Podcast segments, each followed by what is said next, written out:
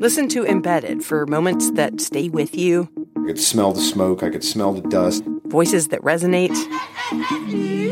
Stories that change the way you think about your life. How how did we get here? The Embedded podcast is NPR's home for original documentary series. Listen wherever you get your podcasts. Live from NPR News in Washington, I'm Janine Herbst.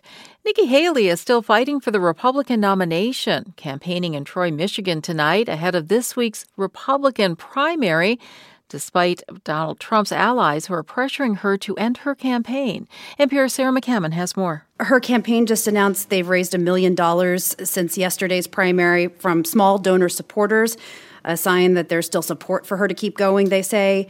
And speaking to supporters last night in Charleston, Haley pointed to the results in her home state and said that while she was not able to win, she did win over a notable percentage of voters, around 40%. percent mm hmm And she said those numbers indicate that there's frustration among voters about the options they're being given. NPR's Sarah McCammon reporting. Meanwhile, the Michigan primary takes place Tuesday, and while Haley is in the state, her opponents are not.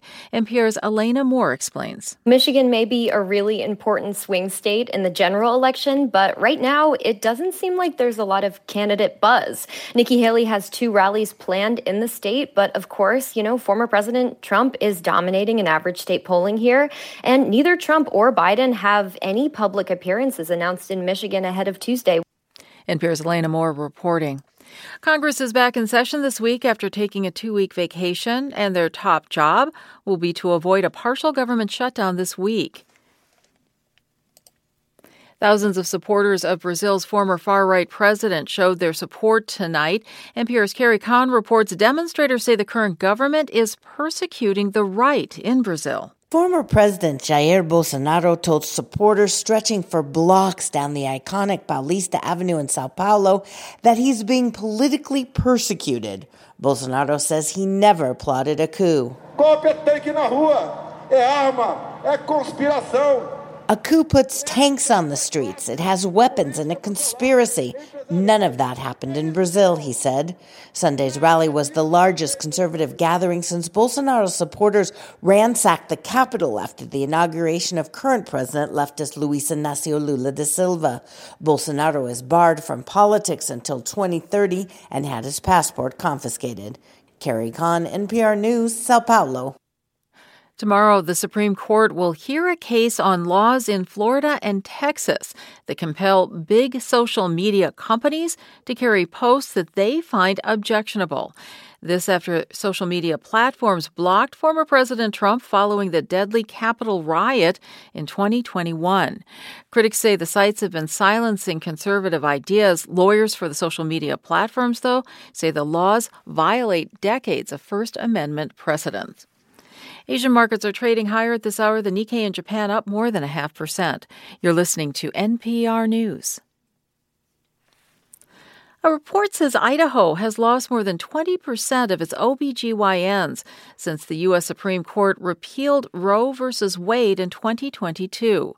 Julie Luchetta with Boise State Public Radio says the findings were compiled by a group of healthcare workers and OBGYNs. Under Idaho state law, doctors risk losing their licenses and face up to five years in prison for providing abortions. That has driven an exodus of OBGYNs, says a new report from the Idaho Physician Wellbeing Action Collaborative. From August 2022 to November 2023, the number of OBGYNs in the state decreased from 268 to about 210. Caitlin Gustafson is an obstetrician and president of the Idaho Coalition for Safe Healthcare, which was a partner on the study. Now, Idaho is a state that criminalizes physicians, and the chilling effect is real. Gustafson says as Idaho's population continues to grow, this will affect patients seeking maternal and reproductive health care outside of abortion services. For NPR News, I'm Julie Luchetta. AT&T is apologizing to customers for the widespread cell outage last week that knocked out service for thousands of customers around the country. CEO John Stankey says some will be credited for a full day of service. The company says an incorrect process was used while working to expand the network causing that outage. U.S. futures contracts are trading lower at last check. I'm Janine Herbst, NPR News in Washington. Listen to this podcast sponsor free on Amazon Music with a Prime membership or any podcast app by subscribing to NPR News Now Plus at plus.npr.org. That's plus.npr.org.